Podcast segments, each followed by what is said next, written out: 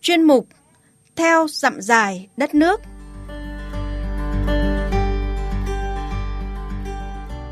Bài viết Mùa trà xuân trên đỉnh mây của tác giả Khiếu Minh Nằm khuất trên đỉnh núi quanh năm bao phủ bởi mây, sương và gió.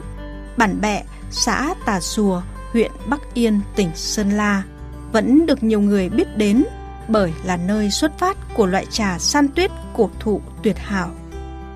Những cây chè có tuổi đời hàng trăm năm được coi là sản vật quý giá của bà con dân tộc Mông nơi đây. Mỗi vụ xuân, sau thời gian ủ đủ chất dinh dưỡng từ đất núi, từ xương giá khắc nghiệt của mùa đông, những búp non bắt đầu bật lên từ các tán rộng xù xì của thân già. Nõn nà phủ lớp lông tơ trắng mịn như tuyết. Cả bản lúc này rộn ràng mùa thu hoạch, nhà vài chục đến cả trăm gốc, già trẻ nôn nức hái vàng xanh, rồi phơi, sao, ủ trà.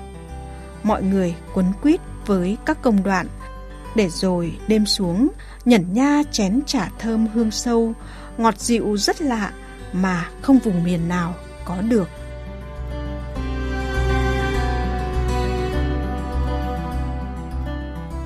Cả xã Tà Rùa chỉ có bản bẹ là nơi tập trung nhiều chè cổ thụ nhất. Giá trị cao của loại chè chứ danh này mang lại đời sống khấm khá hơn cho bà con dân tộc Mông, vùng non cao Tây Bắc.